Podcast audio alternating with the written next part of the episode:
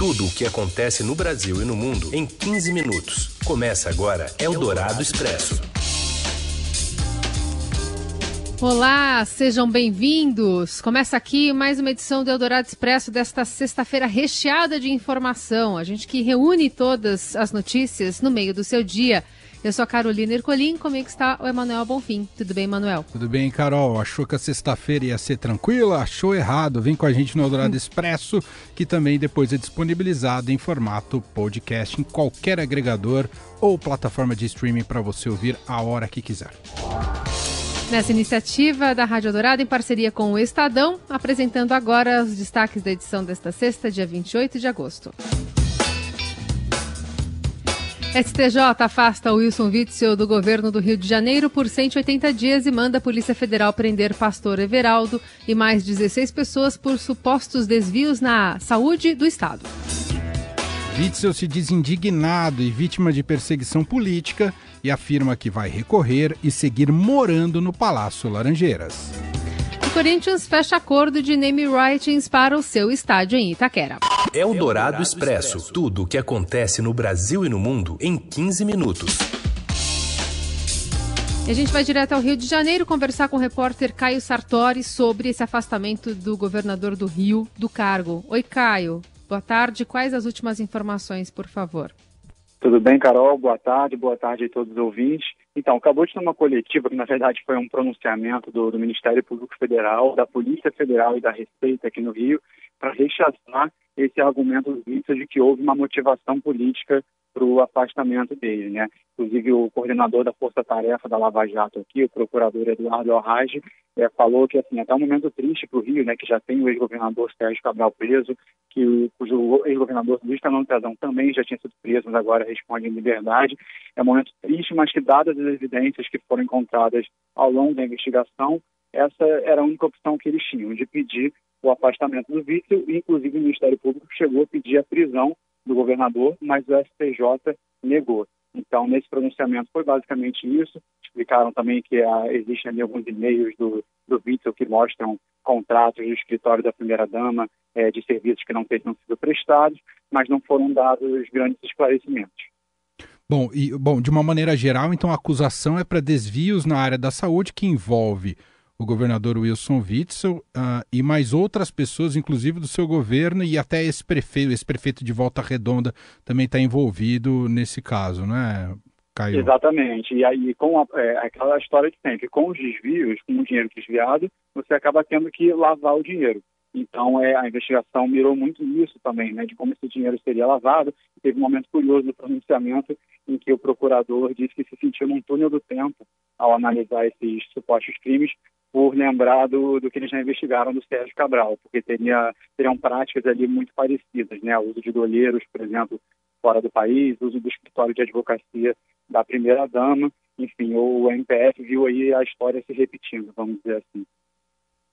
Muito bem, esse é o Caio Sartori atualizando as informações para a gente por aqui e também online nas plataformas do Estadão. Obrigada, Caio. Bom trabalho. Obrigado, pessoal. Boa tarde. Witzel disse em pronunciamento que está indignado e sendo vítima de perseguição política. O governador afirmou que vai recorrer para permanecer no cargo e acusou a procuradora Lindora Araújo, responsável por sua denúncia, de perseguição e ligação com a família Bolsonaro, de quem se tornou desafeto. A procuradora da República, a doutora Lindora, ela tem relação, já foi inclusive divulgado na imprensa, com Flávio Bolsonaro. Essas questões precisam ser respondidas no Conselho Nacional do Ministério Público.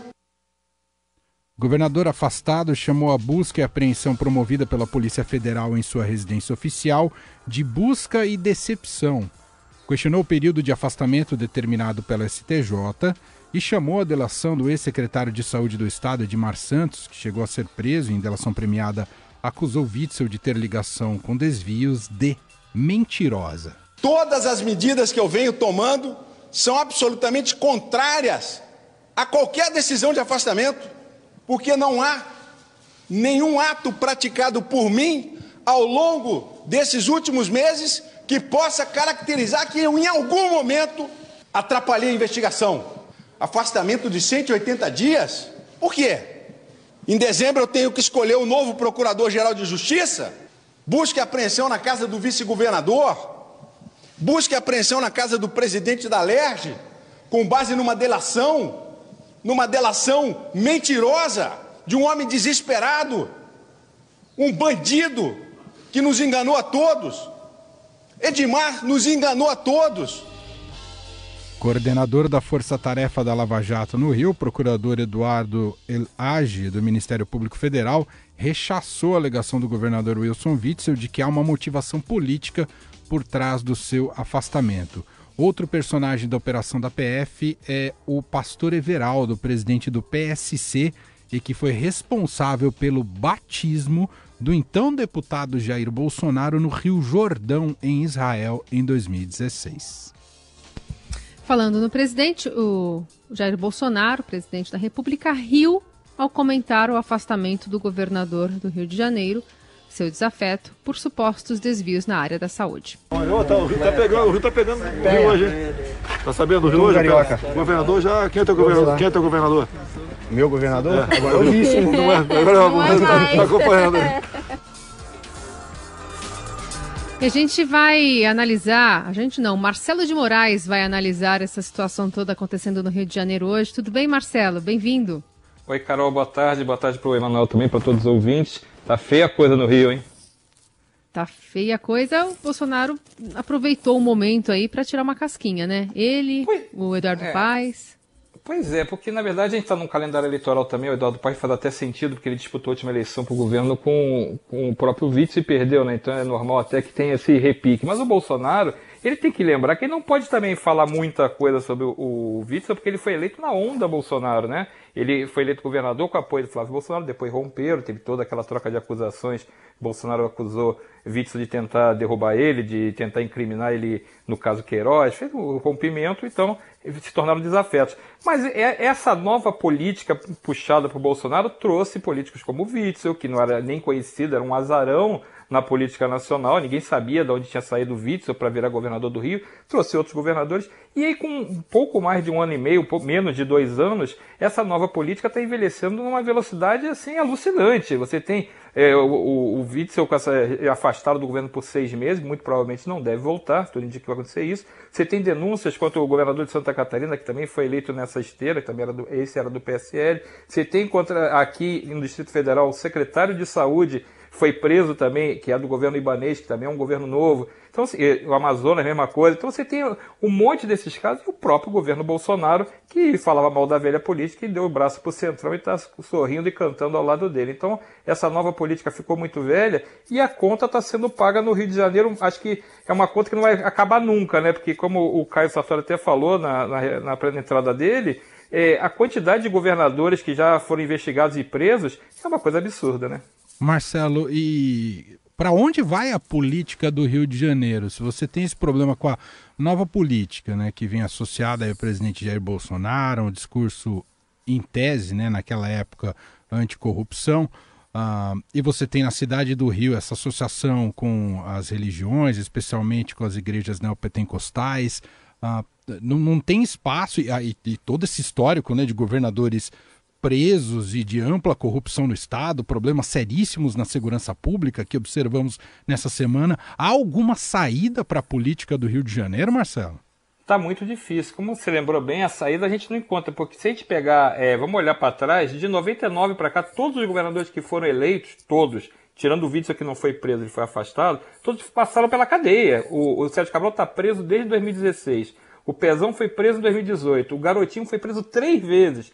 Rosinha Garotinha foi presa em 2017. Até o Moreira Franco, foi governador lá em 87, foi preso. Então você tem um, parece que é um problema é, generalizado. Você tem uma política viciada no Rio de Janeiro que ela precisa ser toda revirada de coisa para baixo e fazer outra. Acho que houve uma aposta, a gente entende o eleitor querer apostar num rompimento da velha política no Rio de Janeiro naquele momento, justamente por conta dos escândalos de Sérgio Cabral, do Pezão, do Garotinho, e apostou no, no, num ex-juiz, né, o Witzel é um ex-juiz, e tentou se colocar então uma pessoa que pudesse ser essa mudança. Só que o ex-juiz, na verdade, durante a campanha já dava para ver que o discurso dele era bem complicado também. Então eu acho que não tem outra saída. A saída é pela democracia. Tem que se votar num candidato melhor. Infelizmente o Rio de Janeiro tem feito escolhas muito ruins e está pagando há mais de 20 anos com esses desastres envolvendo corrupção. E são casos que você pode ver, esse caso do Witzel parece bem parecido com o Sérgio Cabral mesmo, que envolve primeira-dama, lavagem de dinheiro. É, é, é, um escândalo assim que está muito é, semelhante, ou seja, você tem um modus operandi que parece que não acaba, né? Marcelo, só para concluir, Cláudio de Castro, ele se articula melhor que Witzel, pelo menos entre os deputados, né? Sem dúvida. E ele, inclusive, se aproximou do Flávio Bolsonaro. É, dizem que existe, existiria até um acordo no caso do Witzel ser empichado, que o Cláudio Castro destinaria duas de suas secretarias no governo para serem indicados por Flávio Bolsonaro. Então você tem um, um, político que se movimenta bem no plano federal, que é, foi vereador e, e, conhece bem o pessoal da, da LERJ também, o pessoal bem da Câmara Municipal do Rio de Janeiro. Então ele, ele tem mais trânsito. Só que ele também está investigado. Aliás, é um caso curiosíssimo, né? Porque você tem o governador afastado, o vice-governador foi alvo das diligências hoje também, e o presidente da Assembleia do Rio de Janeiro, o André Siciliano, que é do PT, também é alvo das investigações. Então periga está toda a linha hierárquica da, da, do Rio de Janeiro afastada ou presa. Então você tem é, é, o caos completo. Acho que o Rio tem que passar a régua e fazer outra política, porque do jeito que está não vai dar. Esse é Marcelo de Moraes, editor do BR Político. Marcelo, obrigada por conversar conosco, viu? Bom trabalho aí. Valeu, Carol. Valeu, Manuel. Um abraço Valeu. a todos. Eldorado Expresso. Mudar um pouquinho de assunto, vamos falar agora do presidente Jair Bolsonaro. Ele disse que não vai participar do primeiro turno das eleições municipais. As informações direto de Brasília com Júlia Lindner. Olá, Emanuel. Olá, Carol. O presidente Jair Bolsonaro afirmou hoje pelo Twitter que não tem intenção de se envolver no primeiro turno das eleições municipais esse ano, ou seja, que não vai apoiar nenhum candidato a prefeito por enquanto, porque o foco dele agora é nos trabalhos da presidência, principalmente por causa da pandemia do novo coronavírus e também da sua preocupação com a retomada econômica. Ele também admitiu que tem conversado com partidos pensando numa possível filiação, inclusive a gente sabe que ele conversou com o PSL essa semana, seu antigo partido, mas também falou que ele ainda não desistiu de criar o Aliança pelo Brasil. Então ele deixou em aberto, mas também buscou frisar que ele só vai tomar essa decisão da filiação no próximo ano. Também hoje, na saída do Palácio da Alvorada, Bolsonaro disse que o auxílio emergencial deve ser um benefício provisório. Segundo ele, o valor das parcelas de 600 reais em informais pode ser pouco para quem recebe, mas é melhor do que nada. Bolsonaro afirmou que as novas parcelas que devem ser prorrogadas até dezembro deste ano ficarão abaixo de 600 reais, mas não especificou qual será a quantia. Ele também reclamou de apoiadores que questionam a possível redução do auxílio e disse que está carregando uma cruz muito pesada. Você vê, nós botamos emergencial por três meses, 600 reais. Tem cara que reclama que é pouco. Agora, custa para todo mundo 50 bilhões por, por mês. A gente não tem como se endividar mais. Ele prorrogou por mais dois, 250 bilhões. A gente pretende até o final do ano uma importância menor de 600. Tem cara já reclamando. Isso não é aposentadoria, isso é uma ajuda emergencial. Sei que é pouco para quem recebe, mas ajuda, pô, melhor do que nada. O presidente vem dizendo que a quantia deve ficar entre os 200 reais sugerido pela equipe econômica e os atuais 600 reais. Faz uma pausa aqui no Eldorado Expresso e na sequência a gente volta com mais notícias. Tem os name rights fechados para o estádio do Corinthians e também as movimentações no mercado financeiro. Até, até daqui a pouco. Eldorado Expresso. A rádio dos melhores ouvintes. Eldorado. Olá, eu sou o João Faria e é aqui na Rádio Eldorado que você fica por dentro dos caminhos que as marcas percorrem para chegar até você, até o consumidor final.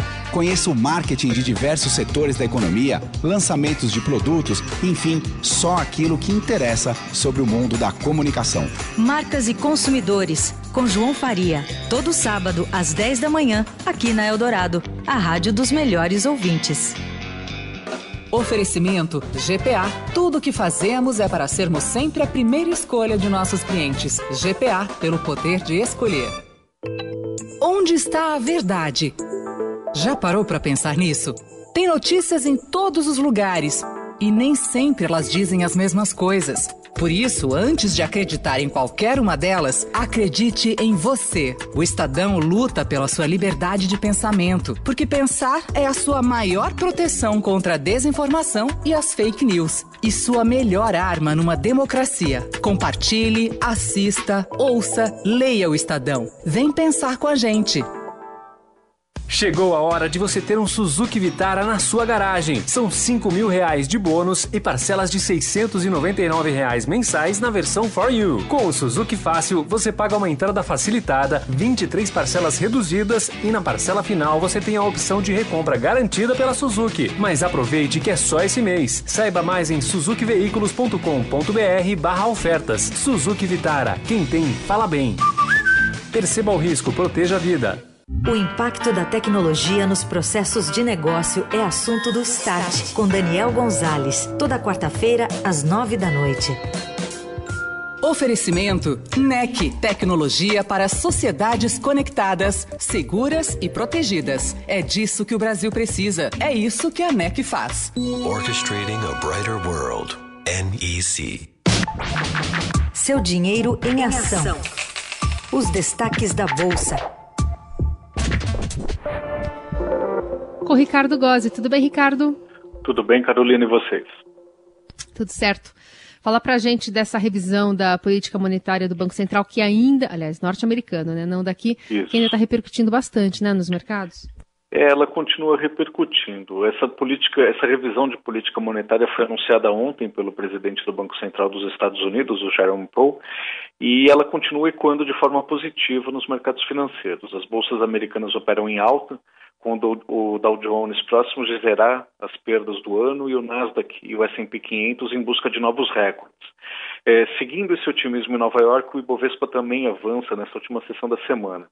É, só recordando ontem na participação do Paulo no, é, no simpósio de política econômica de Jackson Hole, é, ele anunciou que a partir de agora a estratégia seguida pelo Fed para conduzir a política monetária vai ser pautada é, por uma taxa de inflação média. Isso significa que o Banco Central dos Estados Unidos vai ser um pouco mais tolerante com o possível aquecimento da inflação até que a economia mostre sinais mais claros de recuperação é, nesses tempos de pandemia. O efeito dessa nova postura hoje é mais claro na taxa de câmbio. O dólar cai nesse momento mais de 2%, cotado na faixa dos R$ 5,45. E Ricardo, o cenário brasileiro tem interferência também na baixa expectativa de alta para o Ibovespa hoje? Então, Emanuel, os focos de cautela é, eles estão persistindo aqui e limitam um pouco o espaço. A, a bolsa deu uma melhoradinha agora depois do almoço, né? Mas é, continua pesando aquela história do, do presidente Jair Bolsonaro ter rejeitado o plano da equipe econômica para o Renda Brasil. Uh, uma nova versão desse projeto era esperada para hoje, mas as, as, informações que circulam é de que o que o ministro Paulo Guedes vai apresentar é uma nova versão do auxílio emergencial que seria prorrogado até dezembro no valor de 300 reais. Essa proposta do Renda Brasil deve ficar para depois e isso é visto até com bons olhos por alguns analistas. Né? Um dos pontos mais delicados para o mercado financeiro é a fonte dos recursos que vai ser utilizada para financiar é, essa medida sem furar os, o, o, teto de gastos. E isso em um momento em que a preocupação com a situação fiscal do país só cresce. Né? Agora há pouco, o Ibovespa subiu 1,5%, tentando se firmar novamente na faixa dos 102 mil pontos. Esse é Ricardo Gozzi acompanhando as informações em tempo real também no seudinheiro.com. Valeu, Ricardo. Bom fim de semana. Para vocês também. Você ouve Eldorado Expresso. Seguindo com a Dourado Expresso desta sexta-feira, dia 28 de agosto de 2020, a pandemia fez com que escolas fossem fechadas e o fluxo de ensino-aprendizagem passasse, passasse para o ambiente online. Nem todos se adaptaram. Para muitos alunos, houve necessidade de deixar os estudos. O Estadão conta essas histórias e traz a sinalização da Prefeitura de São Paulo sobre a retomada das aulas. O prefeito Bruno Covas disse que deve decidir até 15 de setembro se reabre as escolas ainda em 2020 ou não. 10 e 15 de setembro, nós devemos ter a terceira fase do inquérito eh, realizado com crianças abrangendo agora nessa terceira fase não apenas os alunos da rede municipal, mas também os da rede estadual e o da rede privada na cidade de São Paulo. E a partir eh, dessa terceira fase, a Prefeitura vai então decidir se nós teremos ou não retorno às aulas neste ano aqui na cidade de São Paulo. Eldorado Expresso. Na área internacional, anúncio do, da renúncia do cargo pelo primeiro-ministro mais longevo da história do Japão, Shinzo Abe. O líder conservador japonês abriu mão de chefiar o executivo por motivos de saúde. Aos 65 anos, ele voltou a sofrer de colite ulcerativa e que está novamente em tratamento. Essa doença intestinal inflamatória crônica é a mesma que forçou uh, ele a deixar o poder em 2007, durante seu primeiro mandato como chefe do governo.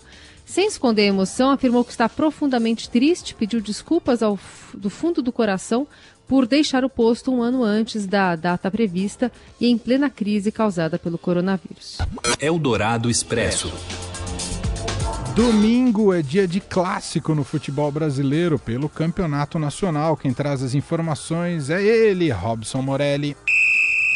Olá, amigos. Eu quero falar do clássico do fim de semana São Paulo e Corinthians. Que jogo bacana de se ver no Morumbi, no momento em que as duas equipes começam a somar um pouco mais de pontos, começam a se acertar é, em jogos um pouco mais tranquilos e, mais do que isso, começam a ganhar as suas partidas no Campeonato Brasileiro. Importante esse jogo, tanto para o técnico Thiago Nunes do Corinthians quanto para o técnico Fernando Diniz do São Paulo. São dois treinadores ainda pressionados, são dois treinadores que ainda precisam mostrar um pouco mais de trabalho, precisam dar um pouco mais de padrão aos seus respectivos times e esse clássico vai poder ser mais uma prova para esses dois personagens do futebol nacional. Os times estão é, desfalcados, é, o, o São Paulo não vai ter o Daniel Alves, um importante jogador é, que se machucou, que passou por uma cirurgia no cotovelo, vai ficar fora, vai ter que assistir das tribunas. É, e o São Paulo, e o São Paulo com aquela reformulação feita pelo próprio Diniz, é, liberando o Pato, trocando jogadores de defesa, do meio de campo, de ataque, com o Pablo um pouquinho melhor, conseguindo fazer alguns gols. E com o Luciano, essa contratação, esse novo cara que chegou no São Paulo, ajudando demais o time nesse momento. E o Corinthians, e o Corinthians com o João um pouquinho mais bem fisicamente, com a volta do Bozelli, que tem ajudado também no setor de ataque, com os laterais mais soltos, com Fagner chegando mais é, para o gol, com Sid Clay assumindo a vaga na esquerda. Então é um Corinthians também que tenta, que tenta se ajeitar agora depois que o Luan fez um gol, depois que o Luan foi abraçado pelos companheiros, depois que o Luan quebrou um pouco aquela fase ruim é, que ele vinha mostrando nos jogos do Corinthians. Então São Paulo e Corinthians domingo, dia de clássico, dia de decisão, de decisão e é um jogo e é um jogo perigoso para quem perder, para quem não conseguir somar pontos, porque vai ter uma semana muito difícil pela frente depois. É isso, gente. Falei, um abraço a todos, valeu. Eldorado Expresso.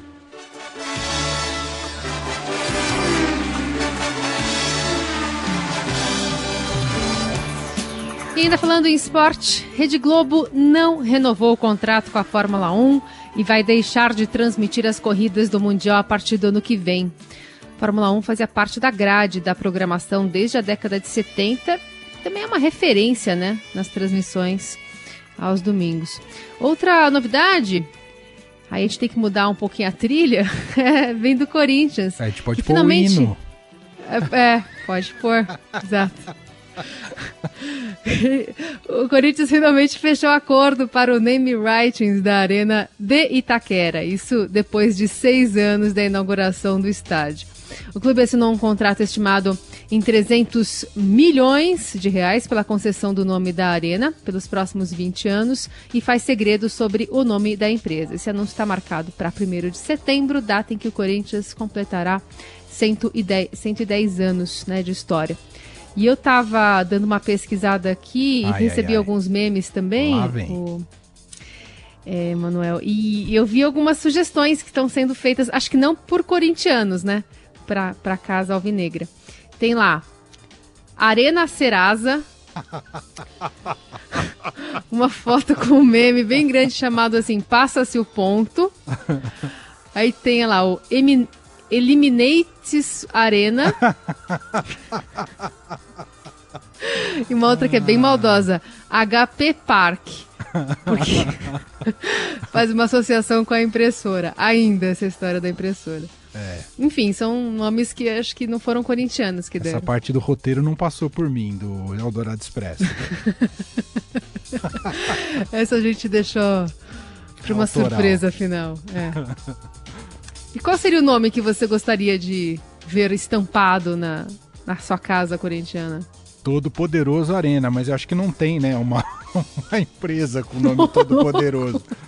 Mas É. vamos aguardar aí para ver qual. Já, já se fala, né, numa indústria farmacêutica que seria é, é, essa que comprou, fechou o acordo dos name rights, e aí vamos descobrir qual plataforma dessa indústria, caso confirme que seja ela, qual das plataformas, né? Porque tem vários remédios que podem batizar aí a Arena Corinthians, né? Vamos, vamos aguardar. Você sabe que eu entrevistei uma vez o André Sanches aqui, ele fica possesso se você Não fala fica. Itaquerão.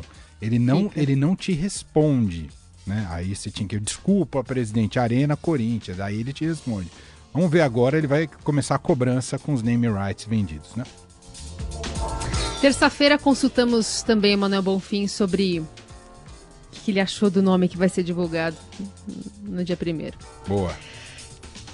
Fechamos aqui o Eldorado Expresso, desejando para você um ótimo fim de semana. Segunda-feira que vem estamos de volta. Para você também, Manuel, bom descanso, bom fim de semana. Para você também, Carolina Ercolim, para o nosso querido ouvinte aqui da Rádio Dourado. Lembrando sempre que estamos em formato podcast a qualquer momento. Até segunda, bom fim de semana. Você ouviu Eldorado Expresso tudo o que acontece no Brasil e no mundo em 15 minutos.